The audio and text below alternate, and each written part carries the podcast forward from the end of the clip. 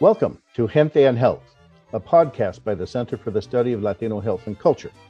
I am the center's director, David Hayes Bautista, otherwise known as the Old Chicano Professor. This podcast is an extension of the research we have been conducting for many years. Join us as we discuss the state of Latinos and as we unearth the voices of gente and health. For this program, particularly, as we're going to be talking about the theme of Thanksgiving, uh, we would like to acknowledge, as part of UCLA, the Gabrieleño Tongva peoples as the traditional land caretakers of Tovaangar, that is the whole Los Angeles basin, and the Southern Channel Island. We are a land grant institution, but where did that land come from? Well, we need to at least acknowledge and pay our respects to the Honuk Vetam, the ancestors, Yahihirom, the elders, and the Eyuhinklam, our relatives and relations, past, present, and emerging. This acknowledgement of the Gabrieleños of the Tongvar is really important, of the Chumash, of all the other indigenous groups in California, because as we look back into Thanksgiving, we were all taught, if you will, one version of Thanksgiving, one version of what happened over the past 500 years. I would like us to look at the first Thanksgiving, which was before the pilgrims arrived, uh, and I'd like to look at it from an indigenous perspective. In fact, we need to talk a little bit about the very word pilgrim, or in Spanish would be peregrino. Now, a pilgrim is someone who journeys a long distance, usually through a foreign country, to a sacred place when I was going to what third grade, you first learned U.S. history is about these pilgrims who fled religious persecution. So they came to what's now the United States. They founded their colony, uh, and then they wanted to celebrate their arrival on these shores by having this big feast. And according to this, they invited some indigenous to join them. That is what I was taught. Since then, I have learned a lot more. First of all, I learned that the first Thanksgiving in the sense of traveling a long distance through foreign lands to a sacred place didn't happen in 1621. It happened nearly 20 years earlier in 1598. And it wasn't across the Atlantic Ocean, it was up through the well trod land route between uh, today's Southwest and today's Mexico City. In 1598, again, as we read the uh, histories, uh, a Spaniard, Juan de Oñate, although he was born in Puebla, he was a criollo, his parents were Spanish, uh, led, led an expedition uh, from Mexico City up to Santa Fe, New Mexico. And then that's about it. There's a statue to him, uh, and there's a lot of controversy about that statue, as you can imagine. I would like to present the rest of that story and why we can really call it a Thanksgiving. And in fact, we can see Indigenous agency at work. And we need to look through the eyes of his wife, Juan de Oñate's wife, who was Isabel Moctezuma. She was his wife. Now, Isabel Moctezuma, gee, does it have anything to do with Moctezuma? It does. In fact, she was the granddaughter of Moctezuma Xocoyotzin, who was the emperor who um, let uh, uh, invited the Spanish into Tenochtitlan. And of course, we know what happened after that. Uh, although we now know a lot more about what happened after that. In fact, uh, the story that I was taught, you know, when I was an undergraduate, uh, I was studying Mexican and Latin American history. This is before Chicano studies, even. Uh, the Tory story I was taught is that a handful of Spaniards clad in armor overthrew an empire of 25 million, just like that, and just everything indigenous vanished, period. Books were burnt, et cetera, et cetera. Uh, well, that was the way the Spanish told themselves the history. However, ever since the quincentenary in 1992, there's a new school of history that's developed largely in Mexico and Latin America called the New Conquest History that severely questions the accounts written, often decades later, by the survivors of the, of the Spanish intrusion. And this new con- new conquest history actually centers the indigenous experience, and it reads a little bit differently. So uh, let me just provide a little bit of a context on this so that we can better understand why I call this the first Thanksgiving. Um, and here is where the academic um, overlays the personal. Um, I've mentioned in a number of previous podcasts uh, some of my own family's history. Uh, we are the we are Tlaxcala Indians, and our Altepetl, that sort of the nation state, was founded in 1238. That's almost 800 years ago. Is called Atlautla, and we were part of the larger kingdom of Chalco-Amaquemecan. Atlautla is still there 800 years later, and I have learned more about through the history uh, and the family stories what happened before, during, and after the so called conquest. Uh, in fact, uh, we were conquered not by the Spanish, uh, we were conquered in the year 1488 by the eighth Aztec emperor, Ahuizotl, and he decided to put an end to our uh, governance. We were hence a dependency of Tenochtitlan. However, for nearly 100 years at that point, other indigenous groups had been resisting the uh, advance, imperial advance, particularly the Tlaxcaltecan Indians, who were never defeated by them, although there had been wars for over a century. So there had been, been this ongoing struggle between the Tenochtecas and the Tlaxcaltecas. We were held prisoners by the Tenochtecas, but a big push was begun around about 1518. And lo and behold, along comes this guy Cortez. So the indigenous invited him along and he was along for the ride. It wasn't Cortez who defeated um, Tenochtitlan, it was the hundreds of thousands of angry warriors from outside uh, the Tlaxcaltecas, the Otomi, the Tlailotlacas, the Chalcas, who defeated and overthrew the Aztec Empire.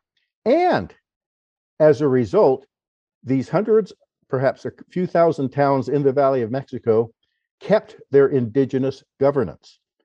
Thus, um, my ancestors were part of the ruling dynasty called the Tlatoani, uh, and they kept their job. And you had indigenous government, particularly in the Valley of Mexico, until 1874, when finally the uh, Reforma, the Constitution of Reform, was finally implemented, and finally indigenous governance was extinguished, and we became part of the Republic of Mexico. But let's hold on to that thought that, in fact, there was a huge amount of indigenous agency that continued way long after the so called conquest. Now, here is where we start to get to then the story. Because uh, Isabel Moctezuma, well, we could say she was the granddaughter of um, the empire, um, but things had changed, particularly for Tenochtitlan. When Juan de Oñate wanted to do an expedition to the north, uh, there was a poet who was embedded, Gaspar de Villagra, who actually wrote an account of the journey from Mexico City to uh, found Santa Fe. Uh, and actually, it's uh, probably the first epic poem in a Western language is written in Spanish. Um, but in his poem, he gives us actually quite a bit of information about indigenous agency.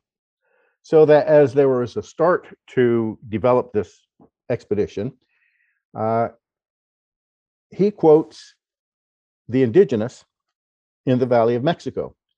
And he quotes them, and he quoted this, everything's in verse and rhyme, etc. So I'm sure they didn't say it quite like this. And I'm just going to uh, jump over to the English. And in the poem, quoting these, he says, in the same place we call New Mexico, the oldest folk of Mexico, he called them aquellos más antiguos mexicanos, point out that the far off Northland señalan al levantado norte, whence they say and do affirm themselves to be descended, donde dice y afirman ser de allá su descendencia oh, is that possibly Aztlan? Well, we don't know exactly where Aztlan was located, but the um, movement of peoples from the north to the south had been going on for at least a thousand, if not a couple of thousand years. And not only the, um, if you will, the Mexica said that, but the Tlailotlaca and even the Otomi and others talked about their ancestors coming from the north to the Valley of Mexico. So the uh, Mexica were one of the last groups that arrived. They uh, wound up in Chapultepec. Now, when this new expedition was being planned, we need to understand uh, that for many uh, indigenous, they were indeed undergoing a uh, pilgrimage, if you will. They're going back, but to their point of origin. They're going to make a pilgrimage to where they came from. You know, the Spanishes, they're going to do an entrada um, into an area that hadn't been under Western rule. But for the indigenous, it was a different experience. Now, along with the indigenous, uh, the smallpox epidemic had uh, been taking a toll of indigenous all, all up and down the uh, Americas, both north and south. And even the Valley of Mexico was no exception, even though they maintained indigenous rule, the population was severely uh, decimated by the newly introduced uh, smallpox. So, to replace the uh, declining population of indigenous, new populations were brought in, for example, from Africa. Now, that would include uh, conquistadores such as Juan Garrido, who originated in West Africa, but wound up participating in the Battle of Tenochtitlan alongside the Spanish. But most were uh, introduced as slaves, and there's a fairly significant slave population in Mexico during the colonial period, although many slaves escaped. Uh, San Lorenzo, outside of Veracruz, was founded by, they were called cimarrones, who escaped, uh, and they actually were now called a precursor of Mexican independence. Also, the treasure fleet began moving uh, between Acapulco and Manila starting in 1565. So Asians uh, came uh, into New Spain. Uh, they could be from China, Japan, Korea, the Philippines, India, Pakistan, as we know them today. Uh, but Asians also then became introduced. And even the Iberians, who often came to uh, New Spain, had a couple of characteristics that would set them apart from the pilgrims up north, which was um, the Jewish folks had been kicked out in 1492 from Spain. Many came to the Americas seeking refuge from the Inquisition. And King Ferdinand and Queen Isabella were so happy about the expulsion of the Jews that a few years later they expelled all the Muslims, and many of them came across. So, as Juan de Oñate began to pull together his expedition of nearly 500 people, it was not composed of Spanish primarily. Uh, one of the biggest contingents were Tlaxcaltecan Indians, who also wound up setting up uh, their own cities later on in Texas and Chihuahua, uh, Sonora, Coahuila, all the way through the north. Uh, there were also Otomi Indians with them. There were Africans. There were uh, Asians. There were most likely Jewish and most likely Muslim, and then some Spaniards. So Gaspar Perez de Villagra was the embedded poet who wrote a book that has been published by the University of New Mexico. I would strongly suggest uh, reading it um, because he recounts their journey from Mexico City. They went up north um, through Durango, and then they had to cross the Sonoran Desert. Now, most of Mesoamerica, uh, b- below the rain belts where corn was grown, there's a pretty good amount of water. You can do dry farming basically from about Zacatecas south, but from Zacatecas north, it gets very dry. Can't do dry farming. Uh, you need irrigation. There's a lack of water. This group of people, nearly 500 people, had to go across the Sonora Desert. And the poet Villagra described how it was. Uh, and there is, in fact, a stretch of that road called the Jornada del Muerto, the Journey of the Dead, where it's about 50 miles without water. Now, we think, ah, 50 miles, you know, that's barely between uh, LA and Orange County. But if you're walking and you have cattle and you have horses and kids and families, and there is no water, this can be very serious. Villagra wrote, For seven long, hard days journeying, we walked through rough and craggy lands. We did consume the poor provisions we had brought. So their food was running out, their water was running out. Then it got really bad. Four complete days did pass away in which we drank no drop of water. He had hit the Jornada del Muerto. And they were so thirsty, they were so heated up inside. He said, exhaling, exhaling living fire, our hope given up, entirely lost. We were almost all wishing to die. I mean, it was that bad when they got so thirsty. Their cattle began to die, their horses began to die. Then they went up a little rise, and there they saw El Rio Grande del Norte, water. Immediately, everybody rushed to the water. The people drank their fill, the cattle did. And as he uh, wrote, the fifth day opened us the door, and we all happily did come upon the roaring Rio del Norte. And they were so uh, happy about being saved, about finding the water, that they decided to camp. And the hunters went out, they hunted fowl, um, others fished. Villagra continued, We found many cranes and ducks and geese, and having hunted and fished much, on huge spits and coals, we put a huge supply of meat and fish. So they uh, cooked a huge meal, a huge meal. And they invited the local Indian tribe, the Mansos, uh, to eat with them. Then, after the meal was over, seeing as they couldn't turn on a football game on Thanksgiving Day, uh, what they did is they first of all had a mass with a sermon.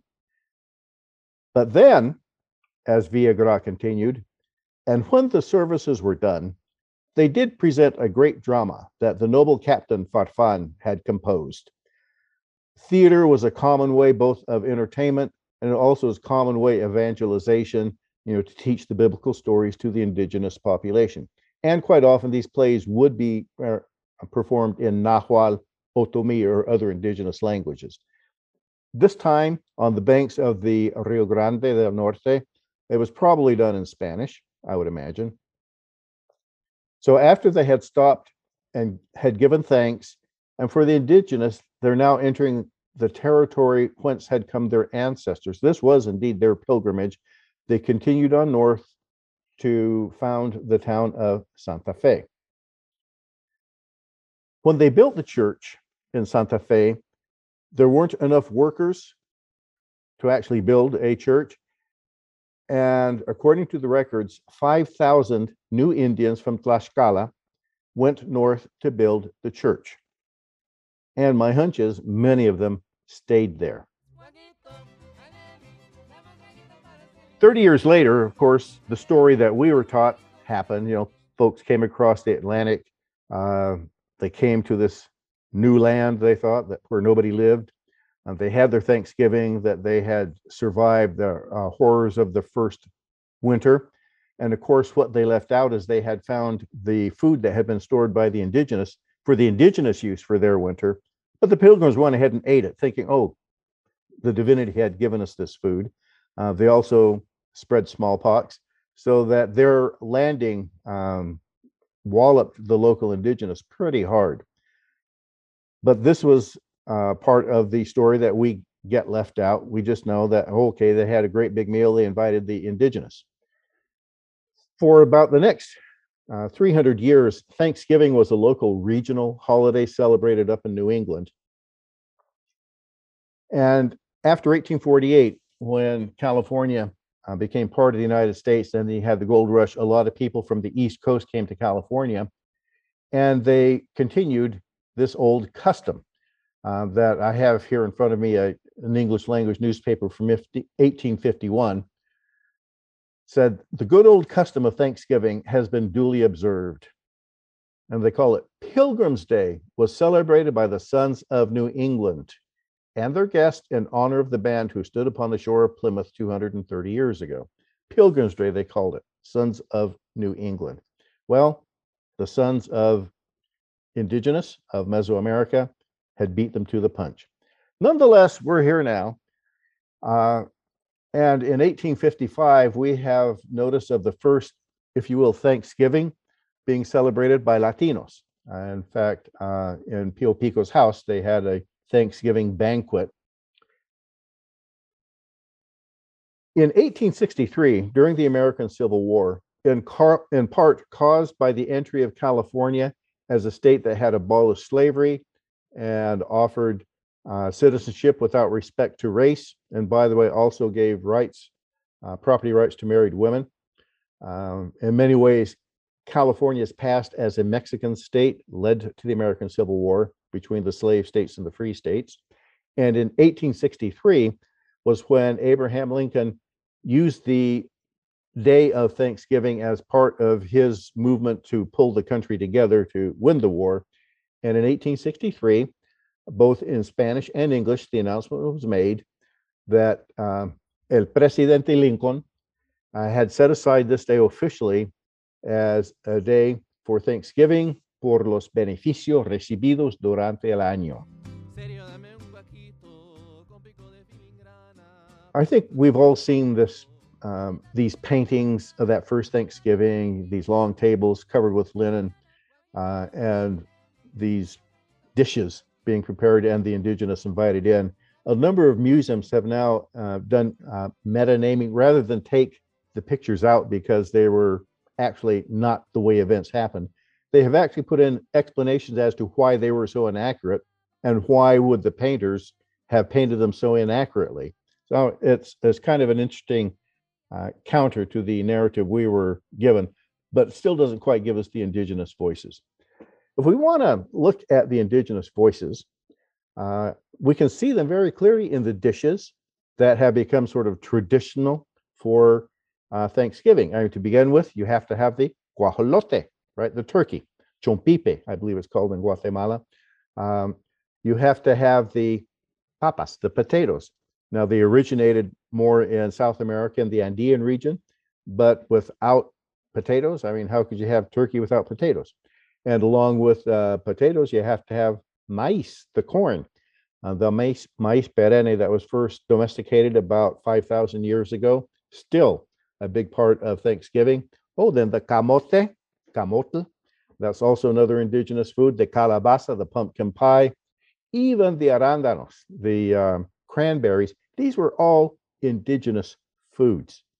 So we think of them as traditionally American foods, but they are again part of indigenous agency speaking to us this very day.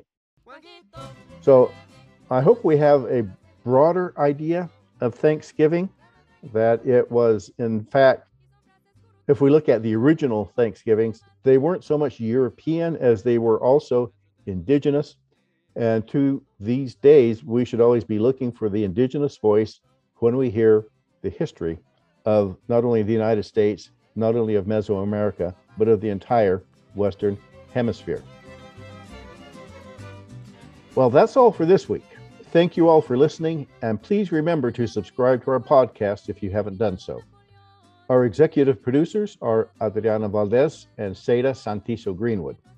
Our writers are Brandy Lopez and Gisela Hernandez. Editing was provided by Elias Rodriguez, and the music this week was provided by Mariachi de Uclatlan. Tune in for the next episode as we delve further into topics of Latino culture, gente, and health.